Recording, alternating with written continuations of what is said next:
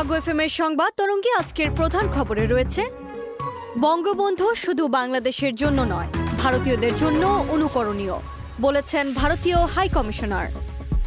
বিএনপির কর্মসূচিতে আওয়ামী লীগ ভীতু নয়, বলেছেন নাসিম। সবুজ ঢাকা গড়তে ঢাবিকে গবেষণার আহ্বান মেয়র আতিকের। এবং জটিল রোগে আক্রান্ত দরিদ্র রোগীদের পাশে সরকার আছে, বলেছেন শিক্ষামন্ত্রী। আরও থাকবে বিশ্ব সংবাদ আর খেলার খবর। এসব নিয়েই আমাদের আজকের সংবাদ তরঙ্গ। জাগো এফএমের শান্ত আয়োজন সংবাদ তরঙ্গে আপনাদের সবাইকে আমন্ত্রণ জানাচ্ছি আমি সুস্মিতা আক্তার। সংবাদ তরঙ্গ আপনারা শুনছেন ঢাকা বিভাগ সহ কুমিল্লা জেলায় এফএম প্রচার তরঙ্গে আর আমাদের web page Jago dot FM এ। এছাড়াও আপনারা অ্যাপ ইনস্টল করেও শুনতে পারেন আমাদের এই শান্ত আয়োজন। এবার চলে যাচ্ছি আমাদের প্রধান খবরে। বাংলাদেশে নিযুক্ত ভারতীয় হাই কমিশনার শ্রী প্রণয় বার্মা বলেছেন, বঙ্গবন্ধু শুধু বাংলাদেশের জন্য নয়, ভারতীয়দের জন্য অনুকরণীয়। বাংলাদেশ ভারতের সম্পর্কের জন্য উনিশশো একাত্তর সালে মহান মুক্তিযুদ্ধে দুই দেশের মানুষেরই আত্মত্যাগ করেছেন। বাংলাদেশও ভারতের ভাষা, সংস্কৃতি ও ঐতিহ্যের যে মিল রয়েছে তা প্রজন্ম থেকে প্রজন্ম অব্যাহত থাকবে। শুক্রবার দুপুরে গোপালগঞ্জের টুঙ্গিপাড়ায় বঙ্গবন্ধুর সমাধিতে শ্রদ্ধা নিবেদন শেষে সাংবাদিকদের বিভিন্ন প্রশ্নের জবাবে তিনি একথা বলেন। এর আগে টুঙ্গিপাড়ায় পৌঁছে জাতির পিতা বঙ্গবন্ধু শেখ মুজিবুর রহমানের সমাধিসৌধ বেদিতে পুষ্পমাল্য অর্পণ করে গভীর শ্রদ্ধা জানান তিনি। পরে বঙ্গবন্ধু ও তার পরিবারের শহীদ সদস্যদের আত্মার শান্তি কামনা করে বিশেষ প্রার্থনা করেন। বিএনপির চলমান কর্মসূচিতে আওয়ামী লীগ ভীতু নয় বলে জানিয়েছেন আওয়ামী লীগের যুগ্ম সাধারণ সম্পাদক আ ফম বাহাউদ্দিন নাসিম। শুক্রবার সকালে শেরেবাংলা কৃষি বিশ্ববিদ্যালয় অ্যালামনাই অ্যাসোসিয়েশনের নতুন কমিটি ধানমন্ডি বত্রিশ নম্বরে বঙ্গবন্ধুর প্রতিকৃতিতে ফুল দিয়ে শ্রদ্ধা নিবেদন অনুষ্ঠান শেষে তিনি এই বক্তব্য দেন। আওয়ামী লীগ পালানোর দল নয় উল্লেখ করে নাসিম বলেন, আন্দোলনের নামে বিএনপি কোনো বিশৃঙ্খলা করলে জনগণের সঙ্গে নিয়ে তার সমুচিত জবাব দেয়া হবে।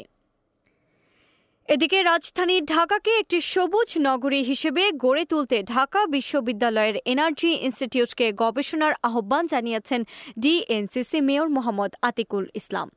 শুক্রবার সকালে বাংলাদেশ সাস্টেনেবল এনার্জি উইক দু হাজার তেইশের উদ্বোধনী অনুষ্ঠানে এই আহ্বান জানান তিনি। ডিএনসিসি মেয়র বলেন, ঢাকা বিশ্ববিদ্যালয় বাংলাদেশের সর্বোচ্চ বিদ্যাপীঠ। ঢাকা বিশ্ববিদ্যালয়ের এনার্জি ইনস্টিটিউটের সঙ্গে ডিএনসিসি কাজ করতে আগ্রহী। এই ইনস্টিটিউটের শিক্ষক ও শিক্ষার্থীদের আহ্বান করছি, আপনারা আমাদের সিটি নিয়ে স্টাডি করেন এবং গবেষণা করেন। আপনাদের গবেষণার আলোকে আমরা কাজ করব। সবার সহযোগিতায় স্মার্ট ঢাকা গড়ে তুলতে চাই। এ সময় ডিএনসিসির মেয়র মোহাম্মদ আতিকুর ইসলাম এনার্জি ইনস্টিটিউটের শিক্ষার্থীদের ডিএনসিসিতে ইন্টার্নশিপের সুযোগ দেওয়ার ঘোষণা দেন।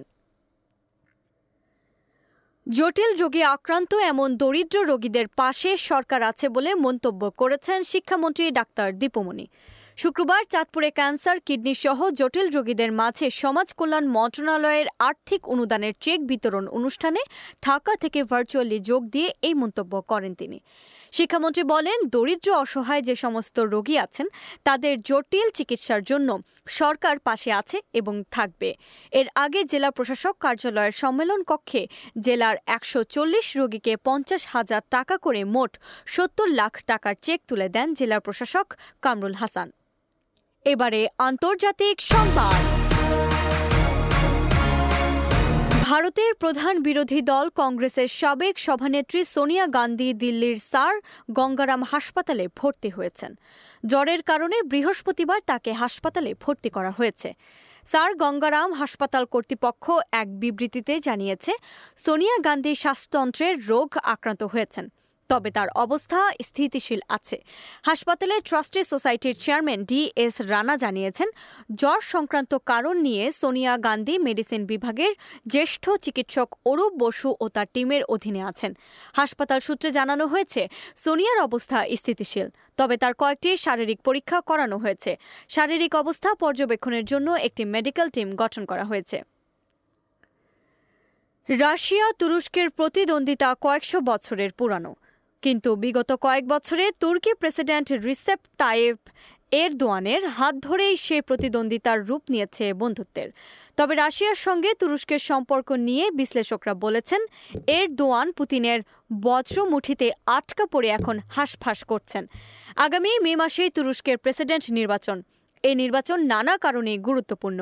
কারণ এই নির্বাচন নির্ধারণ করে দেবে তুরস্ক, রাশিয়ার বজ্রমুঠি থেকে রক্ষা পাবে নাকি এর দোয়ান আরও বেশি করে পুতিনের মুঠোয় আটকে যাবেন। তবে এখানে এখনও কিঞ্চিত আশার আলো আছে। ভূমিকম্পের পর তুরস্ক সফরের সময় মার্কিন পররাষ্ট্রমন্ত্রী অ্যান্টনি ব্লিংকেন তুরস্কের দশ কোটি ডলার সহায়তা দেওয়ার প্রতিশ্রুতি দেন। কিন্তু এতে কি তুরস্কের সুইডেনের ন্যাটো সদস্যপদ লাভের বিষয়ে ভেটে দেওয়ার বিষয়ে ভেবে দেখবে? কিংবা ওয়াশিংটন কি এরদোয়ানকে অবস্থায় নিতে পারবে? যদি নেয়, তবে রুশ তুরস্ক সম্পর্ক কি হবে? পুতিনের দরবারে এরদোয়ানের অবস্থান কি হবে? এসব প্রশ্নের উত্তর পাওয়া যাবে হয়তো শিগগিরই। তবে সব মিলিয়ে এরদোয়ান বৈশ্বিক খেলোয়াড় হিসেবে নিজেকে প্রতিষ্ঠিত করতে গিয়ে মূলত পুতিনের হাতের মুঠোয় গভীরভাবে আটকে গেছেন, যা থেকে মুক্ত হতে হলে তাকে আরও কৌশলী হতে হবে। কম্বোডিয়ার প্রধান বিরোধী দলীয় নেতা কেম শোখাকে রাষ্ট্রদহিদ্রের দায়ে সাতাশ বছরের কারাদণ্ড দেয়া হয়েছে। শুক্রবার এই রায় দেয়া হয়েছে বলে জানিয়েছে সংবাদ মাধ্যম প্রতিবেদনে বলা হয়েছে, কেম সোখার বিরুদ্ধে প্রধানমন্ত্রী হুন সেনের সরকারের উৎখাত করার জন্য বিদেশি শক্তির সঙ্গে ষড়যন্ত্র করার অভিযোগ আনা হয়েছে। বিশ্বের দীর্ঘ সময় ধরে ক্ষমতায় থাকা নেতাদের মধ্যে একজন হুন সেন। তিনি উনিশশো পঁচাশি সাল থেকে ক্ষমতায় রয়েছেন। ভিডিওতে কেম সোখা জানিয়েছিলেন, যুক্তরাষ্ট্রের গণতন্ত্রপন্থী গোষ্ঠীগুলোর সমর্থন রয়েছে তার। সোখা ও তার আইনজীবীরা অভিযোগের অস্বীকার করে জানান, এই ঘটনার দায়ের করা মামলায় কোনো ভিত্তি নেই। কেম শোখার আইনজীবী আং উদেম বলেন, এই রায়ের বিরুদ্ধে আপিল করা হবে। এ রায়ের পর পশ্চিমা দেশ ও মানব বিরোধীর সংস্থাগুলো নিন্দা জানিয়েছে। তারা বলেছে, শুধুমাত্র রাজনৈতিক কারণেই কেম শোখার বিরুদ্ধে এ রায় দেয়া হয়েছে। কম্বোডিয়ায় নিযুক্ত মার্কিন রাষ্ট্রদূত ডব্লিউ প্যাটিক মার্ফি বলেছেন, এই মামলা আইনের অপব্যবহার করা হয়েছে। এদিকে অর্থনৈতিক বিপর্যয়ের কারণে শ্রীলঙ্কায় ব্যাপক খাদ্য সংকট দেখা দিয়েছে। এর জেরে দেশটির অর্ধেক পরিবার খাবারের পরিমাণ কমাতে বাধ্য হয়েছে বলে জানিয়েছেন সেভ দি চিলড্রেন।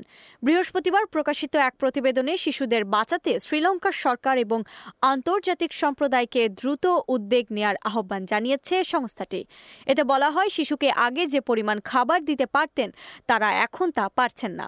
সন্তানের সঙ্গে খাবার ভাগাভাগি করে খেতে হচ্ছে বাবা মাকে। এতে করে কারোরই যেমন ক্ষুধা মিটছে না, তেমনি শিশুদের পুষ্টির ঘাটতি থেকেই যাচ্ছে। এবারে খেলার খবর।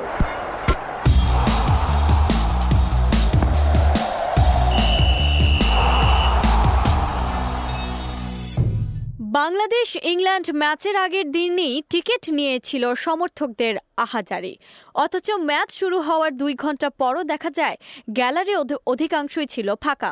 কারণ অন্য কিছু না টিকিট কালোবাজারিদের দৌড়ত স্টেডিয়ামের মোড়ে মোড়ে দাঁড়িয়ে দুশো টাকার টিকিট চারশো থেকে পাঁচশো টাকায় বিক্রি করছে তারা। মিরপুর শেরে বাংলা স্টেডিয়ামের পাঁচ নম্বর গেটের সামনে ম্যাচ শুরুর এক ঘণ্টা পরও দেখা যায় লম্বা লাইন। প্রিয় দলের খেলা দেখতে টিকিট হাতে লাইনে দাঁড়িয়ে আছে শত শত সমর্থক, তবে সবার হাতে টিকিট ছিল না। আবার যাদের হাতে ছিল, সবাই সমর্থকও ছিল না। তাদের একজন চান মিয়া বয়স আনুমানিক চল্লিশ থেকে পঞ্চাশ বছর। মিরপুরেই স্থানীয়, তিনি খেলা দেখতে আসেননি, তিনি এসেছেন ব্ল্যাকে টিকিট বিক্রি করতে। তার কাছ থেকে এক দম্পতি ব্ল্যাকে টিকিট কিনেছে। স্টার্ন স্ট্যান্ডের বিসিবি নির্ধারিত দুশো টাকার টিকিট তিনি বিক্রি করেছেন পাঁচশো টাকায়। কোনো দর কষাকষি না করেই তারা সে টিকিট কিনে নিয়েছে, কারণ যে কোনো উপায়ে ম্যাচ দেখতে হবে। এবং ভারত সিরিজে একটি ম্যাচ জিতলে টেস্ট চ্যাম্পিয়নশিপের ফাইনালে উঠবে অস্ট্রেলিয়া। এমনটা নিশ্চিত ছিল সিরিজ শুরুর আগে থেকে তবে ভারতে এসে প্রথম দুই ম্যাচে যে ঘূর্ণিপাকে পড়েছিল অজিরা তাতে এক ম্যাচ জেতাই কঠিন হয়ে দাঁড়িয়েছিল প্যাট কামিন্স স্টিভ স্মিথদের। তৃতীয় ম্যাচে এসে গেরো কাটল। ভারতকে তাদের জালেই ফাঁসিয়ে টেস্ট চ্যাম্পিয়নশিপের শিরোপার মঞ্চে নাম লিখালো পাঁচবারের ওয়ানডে বিশ্ব চ্যাম্পিয়নরা। ইন্দোরে বোর্ডার গাভাস্কার সিরিজের তৃতীয় টেস্টে নাথান লায়নের জালে আটকাল ভারত। দুই ইনিংস মিলিয়ে এগারো উইকেট নিয়ে একাই ভারতে শক্তিশালী ব্যাটিং লাইনকে ধসিয়ে দিয়েছে এই স্পিন জাদুকর। বাকি কাজটা করেছেন ওসমান খাজা ট্রাভিস হেডরা। তাতে দুই দিন এক ঘন্টায় টেস্ট জিতে নিয়েছে অজিরা শেষ করছি আজকের সংবাদ তরঙ্গ। শুভেচ্ছা সবাইকে।